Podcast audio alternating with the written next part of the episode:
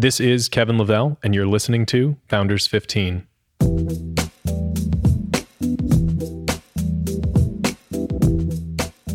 You know what the world needs? Another business podcast. Well, actually, maybe it does. See, I've listened to a lot of podcasts, many of which were truly great. I learned a lot and had takeaways that changed my business or personal life. But I often noticed there was no commonality between the interviews as they were wide ranging, so it was harder to tease out themes between them. I launched Mizzen and Main to bring advanced performance fabrics to traditional menswear. So, just like deciding the world needed a better dress shirt when everyone said it was crazy, I decided to launch Founders 15. Founders 15 is a unique new discussion experience, distinct in three specific ways. The conversations will be founder to founder, eliciting an enlightening back and forth of two people with an overlap rarely found in other interviews. In my position as founder of Mizzen and Main, I've gotten to have extraordinary conversations with other founders, and I know that there are takeaways that a lot of people would benefit from. So, episodes will also feature the same 15 main questions in each podcast, helping bring a continuity to these discussions with appropriate probing on key themes as they develop throughout the interview. Perhaps most distinctively, I'm focused primarily on founders building something right now, and not just the billion dollar unicorns that get the headlines every day. These interviews feature real people building real businesses today. Business titans from years ago offer much to learn from, but my focus is on those in the heart of their journey to build something great. To keep things particularly interesting, I'll also be interviewing a few well known athletes and coaches, founders in their own right, to gain additional insight and inspiration as to what it takes to achieve greatness. Would love to hear any feedback anytime. I'm on Twitter at Kevin S. Lavelle, and I hope you enjoy these conversations as much as I've enjoyed having them.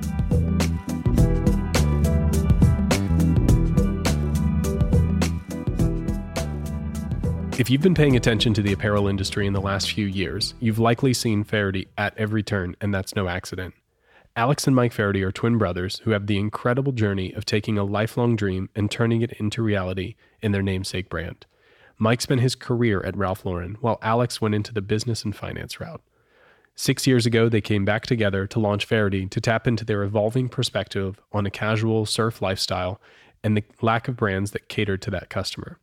Today, they have four of their own stores, a strong presence online, and are in 250 of the country's top retail locations. There were some pretty incredible stories that Alex shared, including launching their website while on a surf trip in Puerto Rico, to being one of the first direct to consumer brands to launch a catalog several years ago, and the risk and reward that that involved. There's a lot to unpack throughout the episode, but if I could call one thing out to pay attention to throughout the discussion, it's the incredible sense of authenticity throughout every single part of Faherty's story as a brand and what Mike, Alex, and Alex's wife Kerry bring to the table every day. Why has Faraday become so popular in such a tough industry with so many brands doing so many different things? Well, it's their authenticity and their extraordinary product.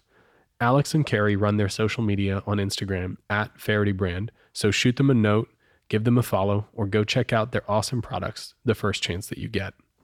Alex, really glad to be on Founders 15 with you today. Uh, thanks for taking the time. You're welcome. Happy to be here. So, um, tell me a little bit about yourself and about what you're building.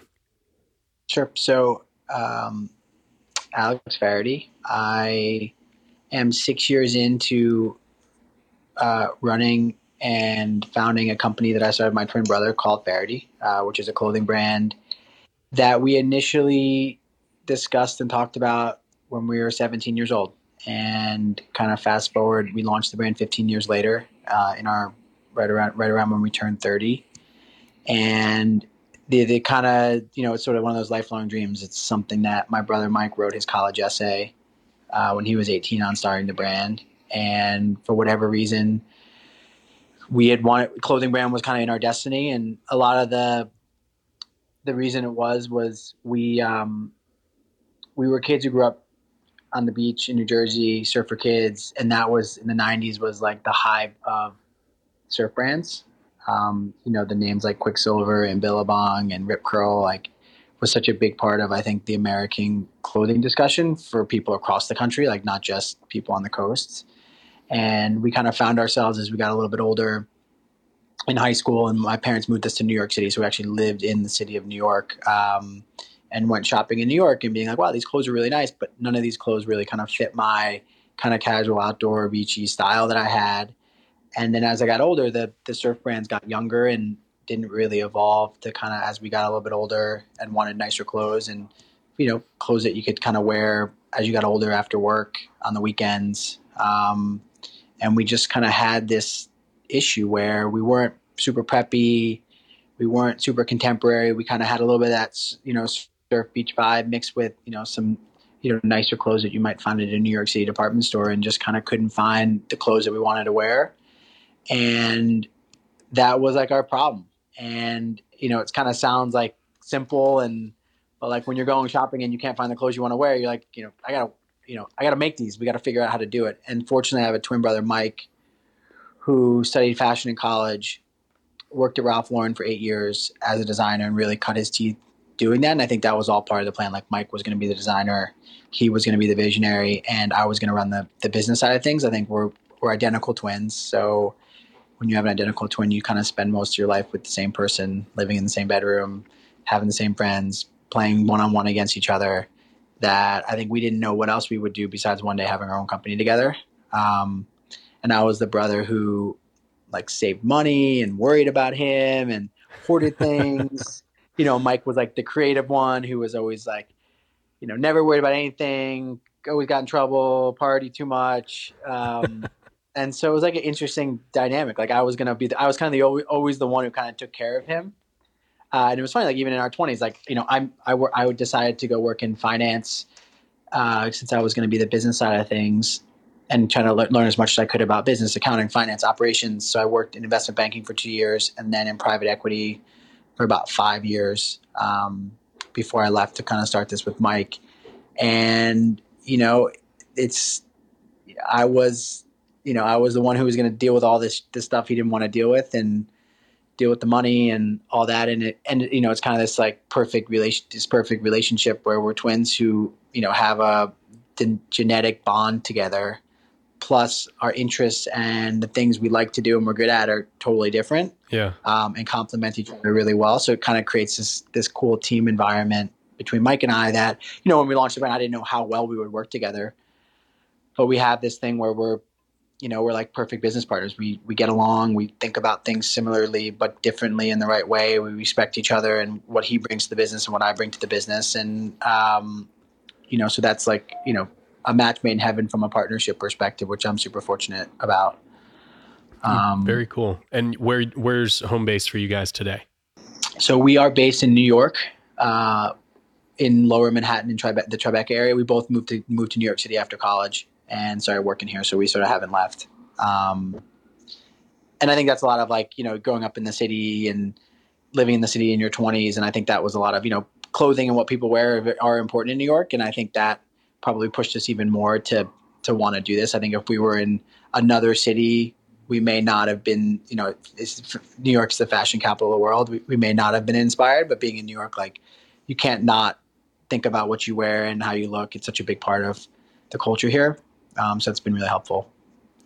So um, at the, it's really cool to hear this is the idea that you guys have had since you were 17 when did you say to your brother, "We're going to make this happen"? And uh, obviously, the the um, identity of the brand is very much tied up in you guys and, and the style that you would like. But how did you decide to make those first prototypes, those first samples? When did that happen? And then what made you say, we're all in, let's go ahead and launch this? What, what were some of the things that happened between those points in time? I think you know you get to that. We got to that point where I think Mike got got to that point first, where at Ralph Lauren he had just designed season after season, collection after collection for someone else. Um, and I think you know as a designer you get to the point where you're like, I, want to do it my way, and I want to make the clothes I want to wear, and that happened um, in 2012. In January 2012, we had been talking about it in our 20s and at some point january 2012 mike was um, new year like after new year's was driving in the desert in california and you know it was just like the right song came on and the energy was right and he was just like you know i'm done i'm gonna do it um, and he called me like right after that and was like, "AF, like I'm ready. We're doing this." And I was like, "Let's do." it. You know, I was like, uh, "You know, let's go." Like I'm in. Um, and I, you know, I helped. I, I, you know, he left his job to start working on this, and you know, he had the creative juices flowing. I helped for a year, kind of fund fund the startup, um, come in when I could, you know, with my other job. Like on the weekends, we rented this little 150 square foot art studio in the Union Square area of New York. So Mike kind of had that as a little office. I would come in after work. On the weekends, it was like my passion project.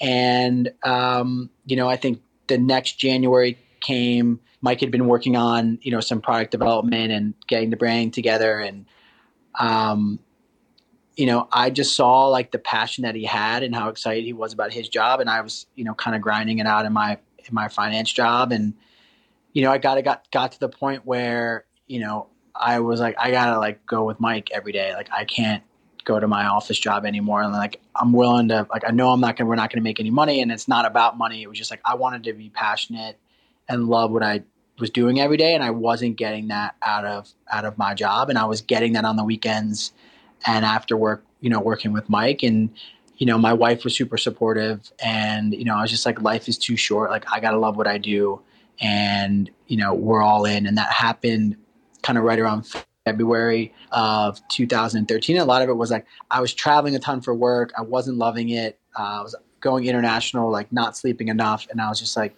and I wasn't loving what I was doing. And so that moment came. Mike had been working on it for a year, and I was like, Mike can't do this without me. And so, kind of February 2013, I quit my job. I remember that first those first three weeks before we actually launched the company commercially was like the three happiest weeks of my life because it's just like that freedom, that experience of like I've been wanting to do this and like we finally did it. And then like you start the company like, oh my God, this is so hard. Like what did what did I get my hand like what did I just do? Yep. Yeah. This amazing feeling of freedom. And then you realize what's surrounding you on every side. oh shit. yes, exactly. I love it. Um, so when you guys launched, um, can you share a little bit about those initial days um, selling yourselves, looking at trying to sell through retailers, balancing online.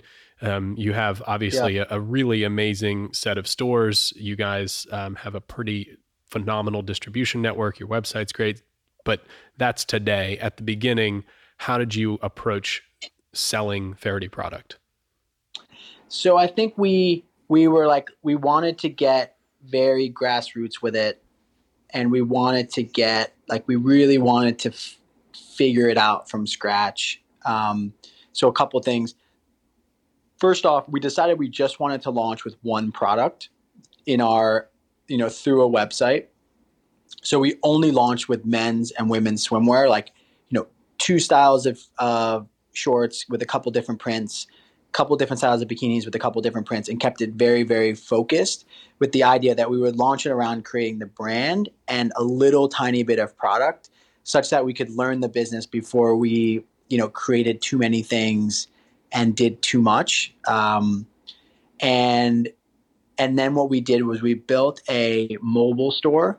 So we basically built a like a house on wheels that opens up into a store uh, with a friend of ours who's a builder in New Hampshire, and a guy that Mike went to college with, who's an architect in San Francisco. And we kind of teamed up with them to be like, let's create this traveling retail experience. I think some of it was like, you know, you started to see food trucks happening, and we're like, let's do a, you know, a mobile store unit thing. Um, so we launched the website. We actually decided that when we launched the company, we were going to go to Puerto Rico to our favorite surf uh, area, which is um, near Aguadilla, which is the airport near Rincon, Puerto Rico. And we surfed in the morning launched the website at two o'clock. So spent like between like 9 a.m. and 2 p.m. holed up in this little apartment in um, in San Juan, Puerto Rico, getting the website launched. And it was like, if we're gonna do it, we're gonna do it from a place we love to be. Launched That's the awesome. website. Um, had no idea what we were doing. You know, just got the product on there, started selling it, and then what we did when we got back home from the Puerto Rico trip was we went on the road for about two months, and we went from New Jersey to San Francisco and stopped in like 30 different cities across the country and had planned this kind of roadshow where we did events um, at retail stores, in parking lots, at music festivals, like anywhere and anything we could do just to meet people, get some product feedback, get on the road, and you know just kind of get things moving. And we went from there. We rented a house in Montauk, New York, and did the same thing all summer with our mobile store, kind of like in our backyard. Had parties, um, and just like you know, at that point, we didn't really have much product to sell. We didn't have much of a business, but we were like every day, let's interact with as many people as we can, introduce them to the brand, sell them the few products that we have, and then that summer of 2013, we launched our wholesale, our first wholesale collection, where we actually built other products outside of just swimwear, and we did you know tops and bottoms and shorts and kind of a whole collection. And we launched that to retailers. Um, and I think you never know like what what's going to happen your first season that you sell product to retailers. And fortunately, um, you know, we we hustled around and got some good you know introductions and connections, and we were able to um, almost 50 different retailers picked up our picked up our brand, including Nordstrom's and Barney's um, and Fred Segal and some other really cool international accounts. You know, and it was like holy, you know, holy crap! Like we went from having this mobile store business and this online, small little online business to like in six months from now we're going to be in the best retailers in the world. Like now we really have to figure out what to do. Yeah. Um, and that's when it got really hard. Um, traveling and selling is like that is innate to me, but like operating and running a, a you know a supply chain and a distribution business and a marketing business was like a whole nother world. And like finance did not train me for that. And mike is a designer ralph lauren. Like you're siloed as a designer. Like all you got to do is design things. Like a lot of the world of building a business and operating is like was far removed from what we ever knew. And it was just like basically learning from scratch how to run a business. Um, and we knew we had a you know almost a million dollars worth of orders that we had to fulfill and get made and we're small and like what do we do? And it was just like you know it was like trench warfare. What would you trench warfare i like that description. What would you uh, i mean your your style your aesthetic your brand is so strong and so i would i would assume that's it. But what would you attribute wholesalers so um, significantly embracing you so early on because a lot of people assume i'll just go to trade shows and people will pick me up it's rarely that simple. And obviously, you guys, your roadshow and your backgrounds prepared you for that moment. But would you say there were any specific things about either that collection or how you approached those retailers or how you prepared for those first shows where you did see so much success? What was it in your mind that really enabled you to see so much success in such a tough industry pretty early on? I think, you know, two two things. I think the and I would probably weight them like 50-50. Like product was important, but I think just as important was like here are two brothers, lifelong dreams, selling their brand, um, and you start realizing that any everything and anything that you do in bit like in business is a people. There's a people aspect to it, and you know, meeting with the Nordstrom's team and like them meeting Mike and I and being like, this is what we want to do our whole life. This is what we want to put our heart and soul into and like we're going to do everything we can to make this business successful like means a lot even though we had never made or sold a product. Um, it was just like that handshake and like we're going to give it everything we got. This is what we want to do the rest of our lives you know goes a long way as like the trust piece of it versus like hey here's an idea we came up with to make a bunch of money. Like that was yeah. not the pitch. Yep. um, and i think the second thing is on from the product perspective which is like you know having a point of view and you know, we went after, you know, at that time, which was 2013, it was when contemporary product was very, very relevant in department stores. Um, so like Vince, Rag and Bone, um, you know, black and gray and, and mono, you know, mono colors, um, was the rage. I think we brought to it this kind of like classic American, you know, surf you know 60s inspired surf capsule that had some fashion to it had some color to it was like a little bit of what regular guys wear versus like you know new york and la hip contemporary clothing. And so i think it was like you know it was like wow this is like kind of a brand that has the surf roots but it's going after a designer you know fabrications and a designer price point um, that wasn't necessarily served. So we were kind of doing we were like do in the past everything that looked that it had an outdoor or a surf aesthetic was going after Macy's and PacSun and you know was all about commodity and mass market. And I think we were like hey we're going to take that look mix it with a little bit of Ralph Lauren that Mike grew up with and go after creating like using Japanese fabrics and you know you you know using some of the best you know the best mills and factories in the world to to create that product versus like we're going to create the cheapest, less expensive product because we're going after what Quiksilver or you know uh, outdoor brands are doing. Like we were just a different look for that customer, and I think that even today, fast forward, people like, wow, like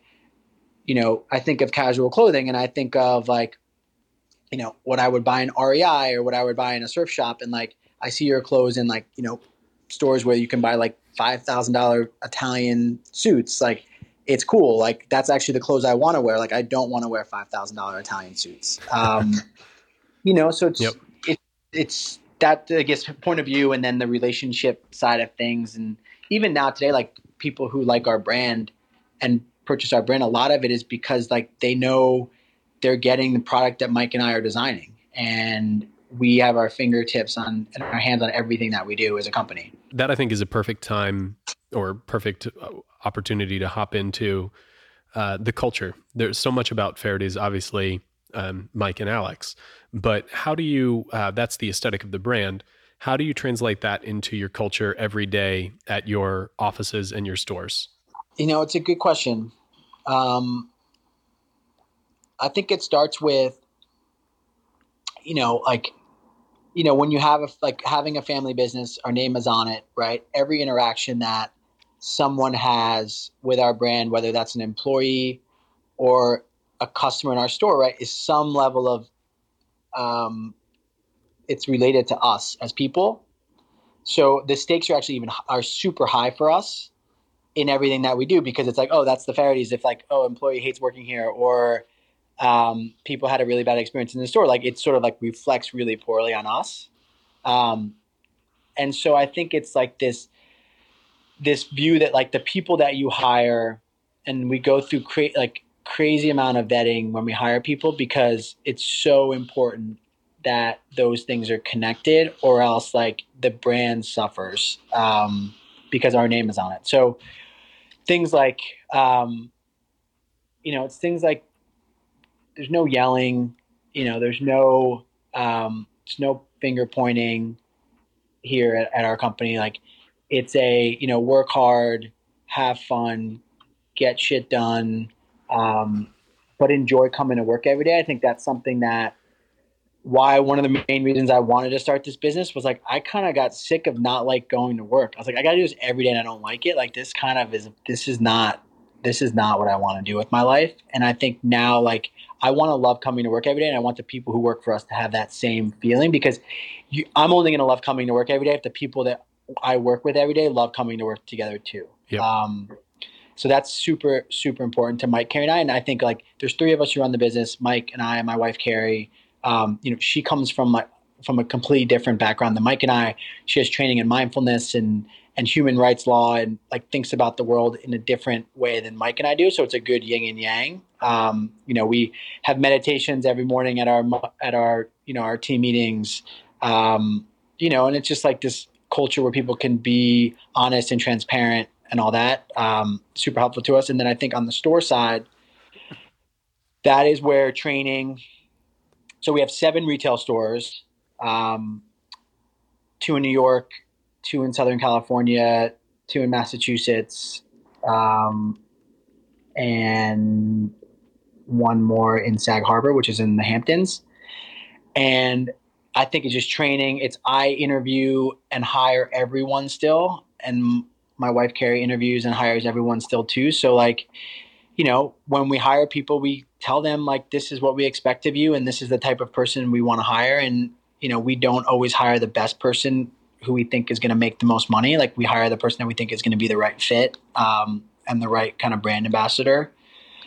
Uh, but we probably spend half of our time thinking about people um, and who we hire and how we train them and how they're doing. And like I never thought in a million years when I started this company that that is how much time you would spend on it. But what I, what I've realized is like I at night the things that keep me up is not so much like are we hitting our sales. It's like why is this person not thriving? What can we do better? Um, you know, I, am like a, I think we're all like the three of us are very um, connected to that.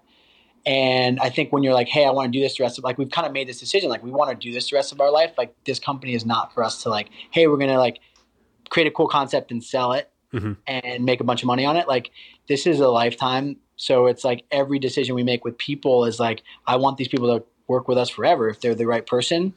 So taking that long term approach to it. Um, but people's tough. It's I'm sure for you too, Kevin. Like it's the never, you know, you never you never are great at it. You know, you're yeah. always getting better at managing people and hiring people, and you make mistakes and you learn from them. Uh, and that's that's all we can do is make you know learn from our mistakes and you know keep upping the communication and the transparency and giving people clear goals and expectations and um, but yeah it's not easy. It's it's absolutely the most rewarding part of running a business from the ground up and absolutely the most challenging.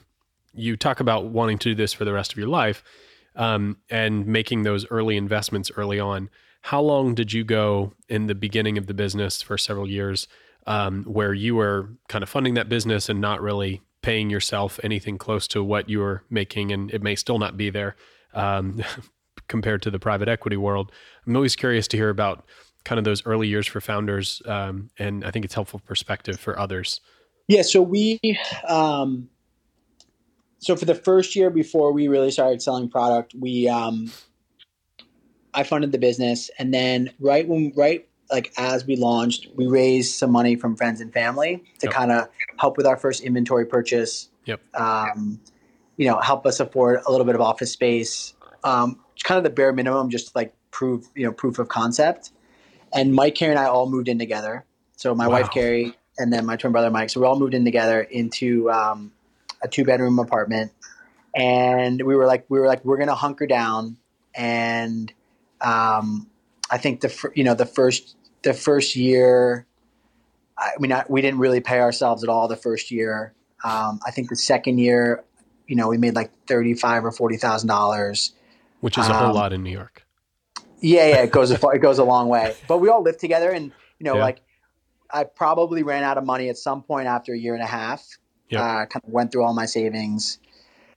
You know, maxed out credit cards. Um, my credit score went to like six hundred you know, like credit score went to crap. We started, you know, like we started to like to make money on the side. We would we would Airbnb our apartment and like drive to my mom's house, who lives an hour and a half away, like just because we could, you know, we could make more money Airbnb our apartment than we could, you know, running our business. Uh, and it was stressful. Like it was hard. You know, you kind of have, um, you know, you owe people money because you're growing and you're trying to manage your payables with you know your receivables that are coming in and the cash that's coming in. It's sort of this like really stressful thing that uh, I loved and I hated. I loved like you know squeezing as much juice out of the lemon and like we were seeing some really good success, but it's like like you know you know our business like scale is really important and until you get to scale like it is really hard to make any money and you know to make a sustainable business so we um, we grinded it out those first three years and um, you know, still lived together until basically 2000, right before our daughter was born. Um, like three months before my daughter was born in March of 2016, um, you know, we finally stopped living together and Kerry and I started our family with our daughter. But like, but that's like, we spent so much time together. We learned so much together. Um, you know, I wouldn't take that away, that experience. And I think that experience taught us you know, I think there's some other companies who start today and they they go on the market and they start raising money and raising money and um, you know those first three years of, of figuring out this business like really taught us how to make money go further and how to make a business work that's in a really tough industry and business and like I think that's the thing about a family business is like we could trust each other we were in it together like no matter what we were going to make it work um, so yeah I think that probably yeah, it was hard. It sucked, but I'm happy it's over. I'm happy it's over. There, there is something, there is something very um, important about that time, and you, I, I, feel like you have to have it um, to really appreciate moving forward. Um, but it's also something you don't necessarily want to do again, for sure. So um, I, I think I might know the answer, um, but I, I won't, I won't say this directly yet. Who most inspired you on the journey to start your company? and that can be a personal connection or famous. Uh, that's a good question. Um, um, you know what's funny? Like, cultural re- like you know we cultural references are important. So like a lot of my job now is you know is sort of being a coach to some extent, and um, like Coach Taylor from Friday Night Lights. Like I thought that character was amazing in that show, um, and I probably learned more about like because in finance you don't learn anything about like I learned nothing about managing people and like coaching people. like I probably learned more from watching Friday Night Lights and Coach Taylor. Um, you know, as far as like how he communicated with people and his and his um, and the kids, how he communicated his wife. Like he's very honest, transparent, open. You know, tough but fair. Um, gave people love when they needed it. So it's funny. Like I didn't have that type of figure in my life. Um, you know, my dad passed away um, when I was in my early 20s. I never really had a mentor at work who really, who I, you know, in my 20s who really taught me. Like, I look back and like, I think Coach Taylor was like my biggest, like, fatherly coaching figure that I had. Um, and I played sports all through college, but I never had great, never had great coaches. So it's, it's funny how you said, and a celebrity, like that would be my celebrity. That's really cool. I don't think I ever would have guessed that, but I love it. So, with everything that you have going on, you lived lived with uh, your brother and your wife in, a, in, an apartment just before you had your own daughter. Um, what do you do to stay sane? How, how, how does Alex Faherty stay sane in the midst of all the mayhem? Uh, exercise is numero uno.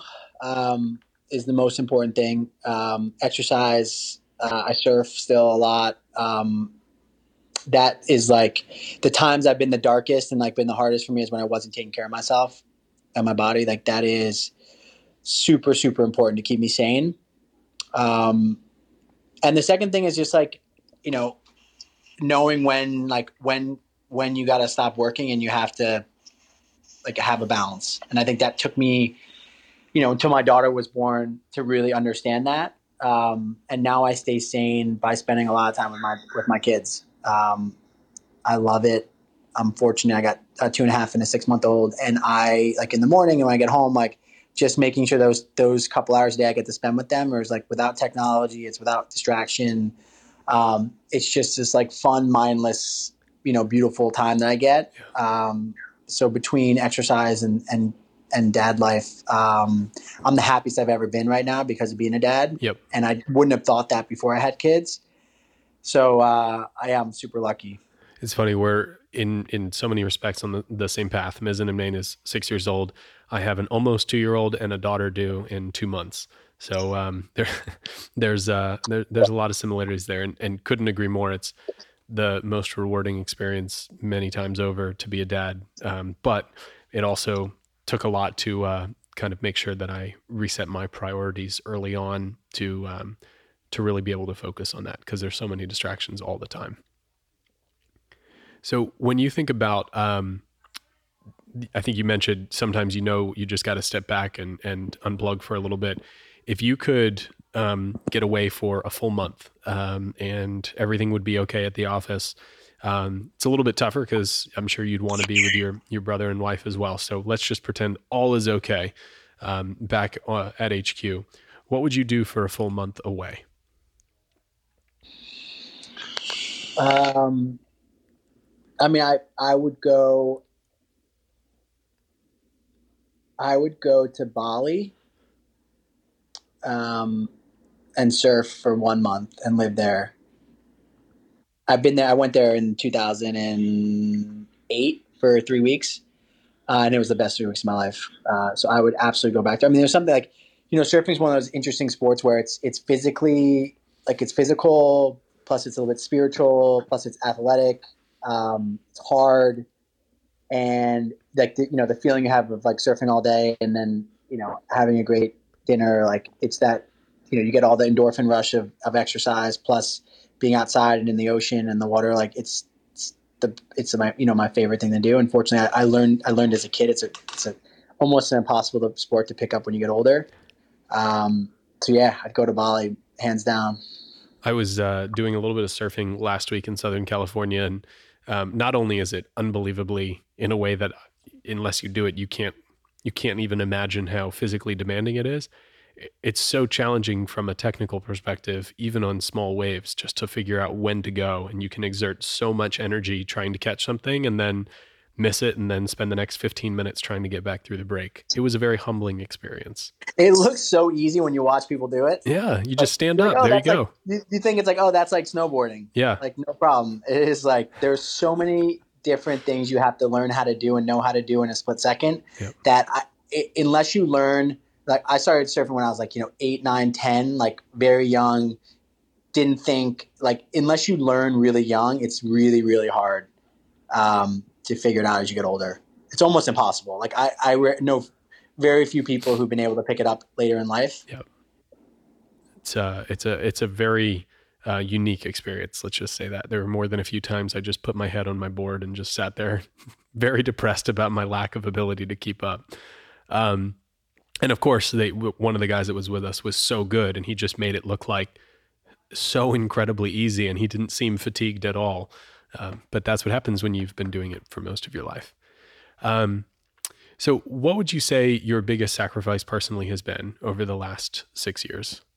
My friends. I have had very, very little time to spend with my friends yeah. and stay in touch with my friends from college and and after. So that's definitely been something that you know in my 20s and in college I was a super social person spent a lot of time with my friends. Uh, it's been tough not to really be able to be there for them in a lot of ways. Yeah. Um, and spend time with them and travel. You know, that's been the hardest. And um, you know, things like you know, wanting to go visit friends because I haven't seen them in years and spend weekends with their kids and family. Like, you know, I unfortunately like, I work almost every Saturday, so it just makes traveling really difficult. Mm-hmm.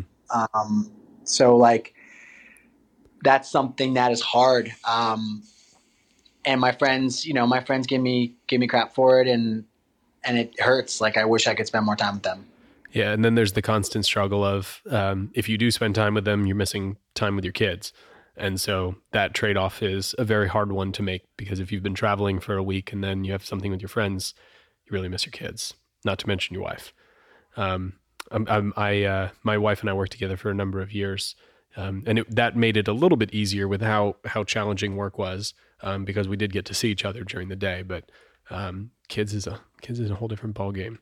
So when you look back, um, when when did you feel like things really started to take off? And and it could have been that that first big order um, when you got all those new wholesale accounts on board, but was there another time um, in the last few years where you felt like, man, things are really starting to click this dream, this vision, I can see it coming to fruition. Not that there's an end, you know, there's no goal line, there's no end in sight, but this is something that's really happening and it's no longer a pipe dream that I'm hoping to still make a reality. Yeah, I think two, you know, two things come to mind. The in um in holiday of 2015, so about you know, almost 3 years in, we did our first print catalog. Um and we sent it out to 50,000 people, um, predominantly pros- you know people who we we you know kind of marketed to that we thought would be potential buyers. And it was our first time we did it. It was 52 pages. You know, we did a whole photo shoot around it and kind of put our whole collection into a catalog and put it in the mail and like just sort of hope people would be interested in. And we ended up getting a really really good response on it. And I think that was one of the moments where like, okay, we now have figured out a way to to market to customers to get them interested in the brand and that really helped change our profile of our online business. Um, and it's it was like old fashioned no, at the end of 2015 it wasn't it was before all the direct to consumer brands were doing catalogs. Like i don't even think bonobos had done their first catalog yet. So it was like people like what are you doing? Like no one does catalog. And I, I think it was for me i was you know i started getting mail at home because i you know finally had an apartment about to have a kid and I was like getting mail and I was like, all these catalogs are terrible. Like I think we can do one that people will really want to see. So that was one. And then um, in 2016, we ended up um, just really going for it. And we opened up um, in that course of that year, we opened up four retail stores between May and December. Uh, and we just grinded it. And my mom does all of our interiors and all of our store design, and we just leveraged her and we just completely went for it. And signed leases without knowing how we were going to figure out how to build the stores, and we got scrappy. We built all the fixtures ourselves, um, and each one of those stores really worked out from the beginning. And all of a sudden, we went from you know having one little tiny store in New York to four additional stores in that end of that 2016, and we did it in like a really really small budget, like twenty to forty thousand dollars for three out of the four stores um, per store. Really, really per store. That's pretty and pretty really, damn good. Really, really scrappy. Um, and we realized that like we did, we were doing good business w- without having to put a ton of money into the stores. That you know, if you give people the right product and enough TLC and give it some love, um, that's all you need. So that was definitely something that we had. You know, I always had my mom to do that, but to really have her, um, you know, kind of push her to really develop a, uh, you know a, a pretty good sized number of stores in a short period of time, and then then we had all of a sudden all that revenue coming in every day, um, where we weren't so. You know, the wholesale business just has a tough business cycle, and that you know you you ship product, you get your you, you know your bills get paid in 40 days or 45 days, and you know you don't know who your customer is, and it's just a different type of business than having your own retail stores and just seeing customers come in every day and seeing you know cash come in the bank. Um, so that really changed the profile of our business for sure. So, um, are you guys pushing forward on more stores? Are you seeing that as a as a great opportunity for the we're business? Seeing that, we're seeing that as an opportunity. Um, I think at the same time, like you know, I almost killed my mom opening up all those stores that year. That like you also know, opening up stores is a ton of work. Um, it's a ton of human capital. And you know, the online business requires less human capital and is a little bit more scalable in some specific areas. So, you know, we've been focusing this past year a little bit more on our on our online business. Um, but we also have the wholesale business. So I think for us, we try and keep the businesses, you know, equal. Um, about each one each one of them accounts for, you know, 40 percent online, thirty percent wholesale, thirty percent our own stores. So it's balanced, and I think that's kind of how we like it, where each business complements each other. Um, I mean, it's hard. You know, it was hard to do it that way, where like it was a lot of work building each one of those businesses up. But now that they've been around for a couple years, um, it feels good. Um, but it, pull, it pulls us in a lot of directions. Like, you know, some days I'm in wholesale, sometimes I'm in, in our stores, some days I'm I'm thinking about online customer acquisition. So it's a lot for us. You know, we only have about 30, 35 people in our company. So it's a lot to be thinking about, but I think it's like, I like the challenge. I like doing a little bit of everything. Um, you know, I'm, I'm like fulfilled by that. Mm-hmm. And, and, uh, you seem to be doing pretty damn well at it. So as you think about 10 years from today, you'll be 16 years into the business. Where do you see Faherty 10 years from now? And I know not having been in business for 10 years, it's kind of a silly question, but I, I love hearing people's takes on this kind of question. So 10 years from now? Yeah. Um, I don't know. I feel like what I'm doing now in 10 years, I'm going to be doing the exact same thing. Like, it's funny. I, I like, I didn't, like, I kind of have figured out, um, you know, that kind of special thing of like, I love coming to work. I love what I do. Um, you know, I kind of feel like I'm going to be, I could see myself living in the same apartment I live in now, coming to this, like, coming to the same office, like, and my, you know, the only difference will be my daughter's in, you know, my daughter's a freshman in high school. Um, and I think, like, because I'm happy with work and my relationship with, you know, my brother and my wife is good, um, like, I don't need any more. Like, just the fact that, you know, we're happy together and the company's doing well and, we're enjoying it. Like that's the fortunate thing. Like I don't think I need anything else. Like you kind of, I've kind of realized that, you know, like the financial success of the business, I don't even think about that anymore. Like I just more think about like creating a good sustainable business and people loving our product and creating a good customer experience. Um, so yeah, I I wish I had a better answer. Like I'm going to take a, over the world and I'm going to do this. And I'm, I'm just like, I'm psyched where I'm at right now. I don't think there's a better answer than that, Alex. You love what you do and you hope you're doing the same thing. That's that's as good as it comes.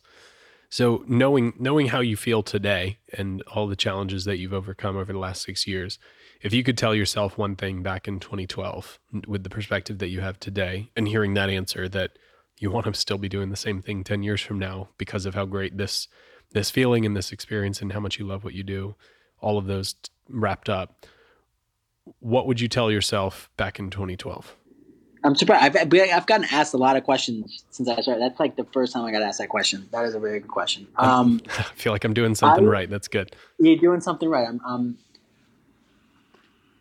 I would say, if I look back on it, um, you know, it's like asking for help.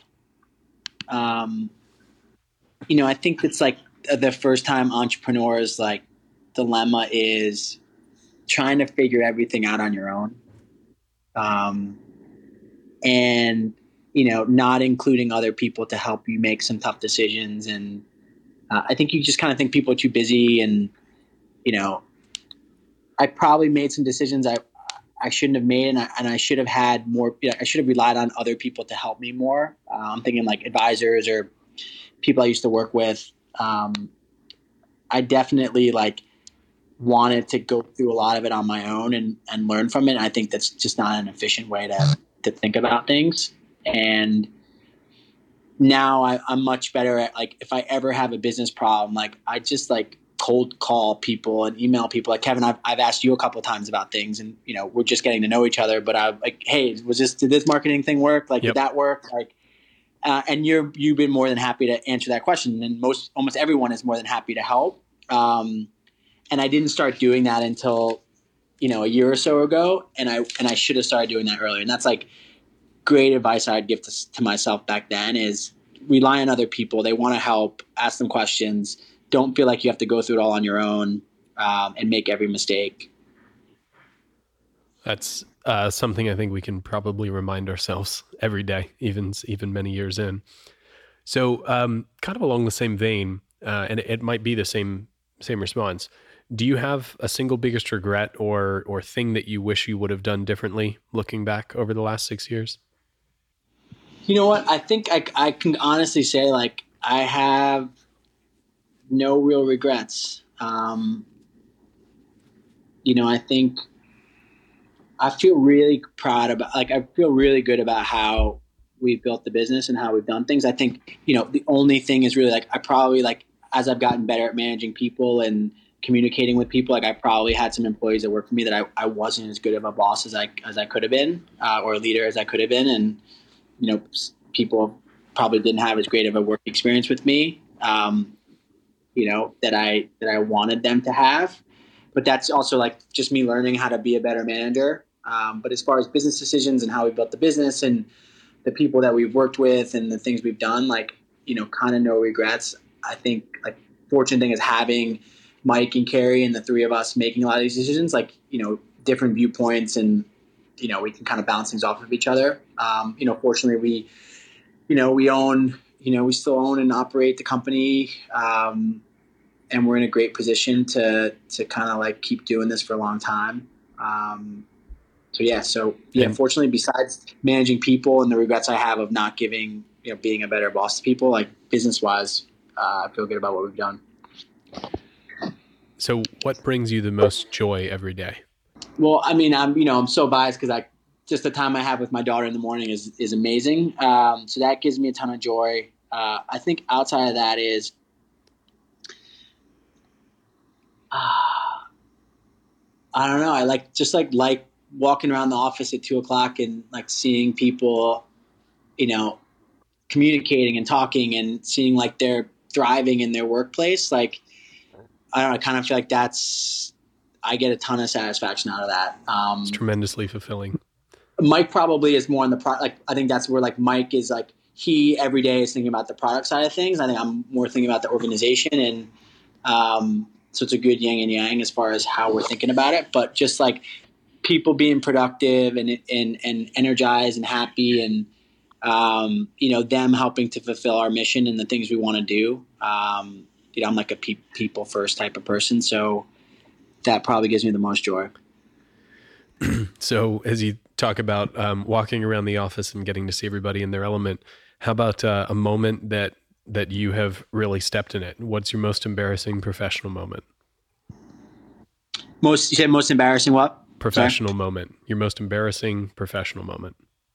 it's hard to say that there's one moment, but I think we have it. You know, that's I think the tough thing about I think any any business and any like every entrepreneur's dilemma is like it's so embarrassing when people have like product quality issues, um, and you know things just didn't work out for whatever reason for that specific product. And as much as you you know you 100% try to make everything perfect, like button a button every once in a while can fall off. Yep. Um, and you know it's like it's you know people it's like people are like it just looks terrible it gives people a bad experience um, and you know you take it so personally and it just is really embarrassing like and we get it constantly all the time like that is like a really hard part about this business is like you're gonna have issues and people are not gonna be 100% happy and you know it's like oh you're you know this happened on my shirt you know like and they get pissed and they get angry and I get angry and I get pissed and I don't want that to happen. I want us to get better. I want us not to have those issues, but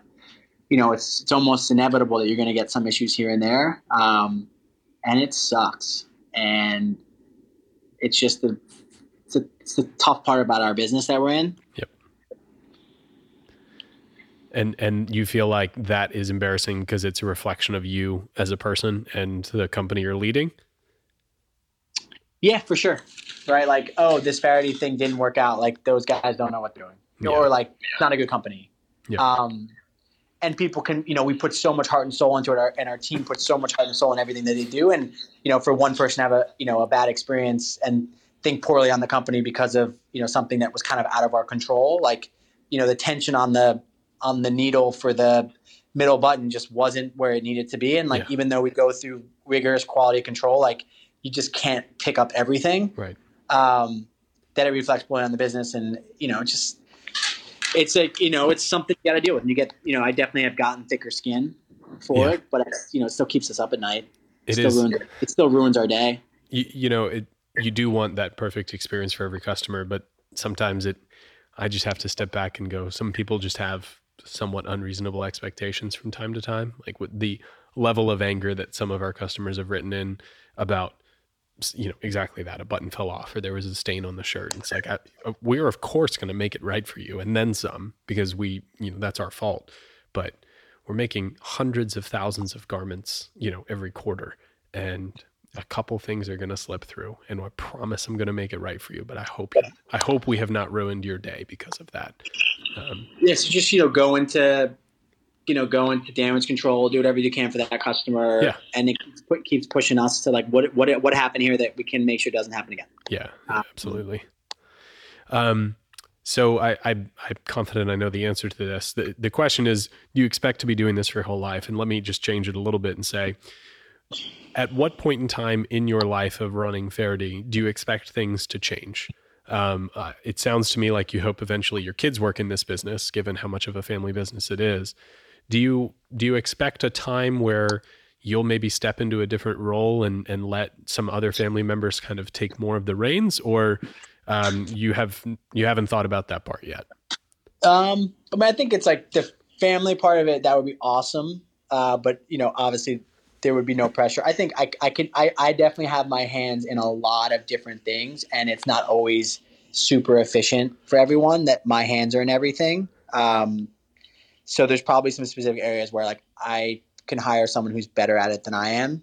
Um, because I still I still have my hand in a lot of different things. So sure. I, I, I can see myself getting a little bit out of the day to day of everything that would happen, and I think that would give me more time to think about like the overall organization and like how we get better, big picture wise. Because um, I do spend a ton of time day to day still on some of the nitty gritty stuff, which I love to do. It's just I don't know if that is the best use of my time.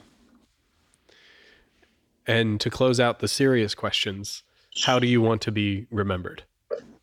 Um, just in life, just sure uh, across uh, life, across business, uh, however yeah, you I mean, however you interpret it. I think I have like a, I definitely have something inside of me that wants me to push me to really know everything about a subject matter and to have like an expertise in things that I'm talking about. So I am constantly reading, constantly studying, constantly analyzing. Um, like I am definitely pushed to like really know what I'm talking about, and I make decisions based on a lot of information and um, just being smart and diligent and dedicated in how I process information and how I make decisions. Like that's something where I want the people who work for me to appreciate that about me because I do spend a ton of time making sure that like the decisions that I'm making and the things I'm doing are like well grounded in research and hard work.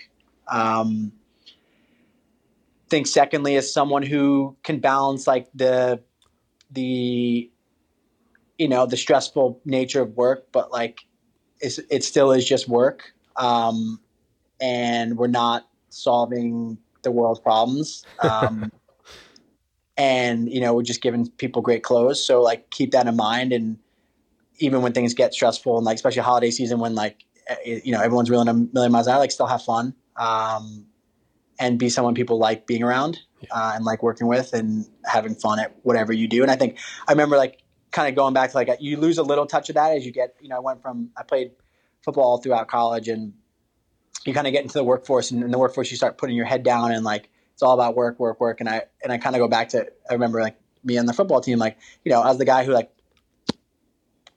you know work you know was had the best work ethic pushed myself all the time um, you know was a really good performer, but was like had a ton of fun in the locker room, and you know had a you know was a guy people really wanted to be around. Yep. Uh, and I think like now running my company, like I want that to be the type of person that I am, where you know work hard, get a lot done, but do it at a really really high level, but enjoy enjoy the ride. It's a good way to good way to think about it. So. Um, people can find you. You mentioned that you have a couple stores across the country uh, can find you online and um, in many different retail accounts across the country. So Nordstrom, Barney's, a couple others. Um, how can people stay in touch with you if they want to reach out? Just on Instagram, Twitter? Yeah. So I, I, I'm on, um, I do, my wife and I do our Instagram. So um, direct message us on Instagram. That's the best way to, to get in touch. If you have, if you have any business questions, product questions, um, just shoot a DM and uh, I'll answer it. And that's, that's at Faherty Brand? Yep. F A H E R T Y B R A N D. Um, and then we have on our website, you can kind of see our list of stockists. Um, we're in about 250, 250 accounts across the, across the country, plus online, plus our seven retail stores. Um, so yeah, so or you or you may even get one of our catalogs by now since we've uh, yeah, probably you, we probably spammed you, and I apologize. No, that's the way it works, and you guys you guys produce a great great catalog. So to close out our rapid fire questions, uh, just answer with the first thing that comes to mind, um, whatever that is for you. So, um, how many hours of sleep do you typically get a night? Uh, six to seven. What would you use the gene editing technology CRISPR for to change your own genes? And I'll give you I'll give you a, a cheating uh, answer here. Um, if yep. I could, if I could do it, it would be um, to not have to be able to sleep as much. Yeah, mine is um, when I get when when someone gives me like not positive negative feedback, I sometimes go into fight mode, and I can't stand that about myself. Excellent. What's your favorite fiction and nonfiction book? My favorite uh, nonfiction book is uh, "Let My People Go Surfing" by Yvon Chouinard. Yep. My favorite fiction book is, I mean, my favorite book of all time you know, is like uh, Tom Sawyer. That's a pretty darn good book. What is your daily music playlist theme? I'm in the folk folk rock right now, kind of going through that. So, um, Head and the Heart, Rayland Baxter, Lumineers, that whole genre. Nice. Um, what is your wake up and wind down drink of choice? Uh, wake up, cup of coffee with half and half lots of half and half. nice. And then uh, my wind down is a uh, Casamigos Blanco with club soda and a splash of grapefruit juice. Interesting. I don't think I've heard that before. Uh, what would your last meal be? Uh, turkey mashed potatoes, Thanksgiving dinner. Nice. Uh, do you have any pet peeves? Uh, insecurity. In yourself or in others? In others. I just, I don't like, it's a trait I don't like.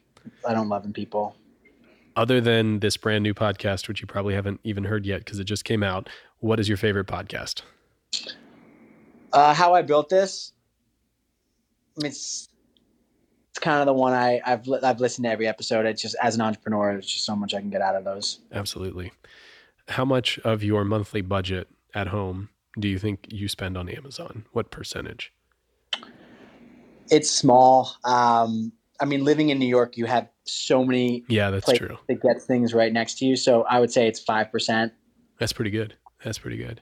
Uh, it's probably the lowest on of all the guests we've had on the podcast. Um, what TV show could you watch over and over again? Friday Night Lights. Yeah, there you go. Um, this is going to be a two part question because you're a clothing entrepreneur. What is your favorite article of clothing that is not your own? And what is your favorite of your own?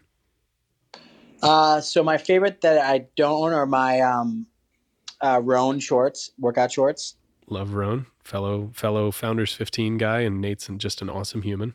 Yep. So um, definitely my Rhone shorts, and my own product um, are, are our all day shorts, which is like a bathing board short, short hybrid that I I live in all the time. Nice. Do you love or hate cardio? And surfing doesn't count as cardio. Uh, I like it. I like it. I'm like though not like I'm a runner, but I'm like a two and a half mile runner, not a six mile runner. Me too. Um, would you rather fight off 100 duck-sized horses or one horse-sized duck? One horse sized duck. That's that we're trending in that direction across the podcast guest. Um, favorite destination to travel? I think it's probably Bali, but um, curious if that is of all the places you've been, is that your favorite destination? Uh, yes, it, in the world, my favorite place in the U.S. is um, North County, San Diego. Beautiful. And last but not least, what is the best gift that you've ever received? Uh, my, I remember like happiest gift I ever got was at some point in my life, my parents got us an air hockey table when we were kids, and it was the best. That's unforgettable for sure. Alex, thank you so much for taking the time. You got a lot on your plate. I really appreciate it. Hope everybody learned a lot. Um, and it's just been so amazing to watch you guys and what you've built. I've watched you from the beginning of, of building Mizzen, and it's a thrill of mine to be able to talk to you. So thanks again. Cool. Thanks, Kevin. Hey everyone, thanks for listening. You can find me on Twitter at Kevin S. Lavelle, and you can also go to founders15.com for show notes and other episodes. Thank you.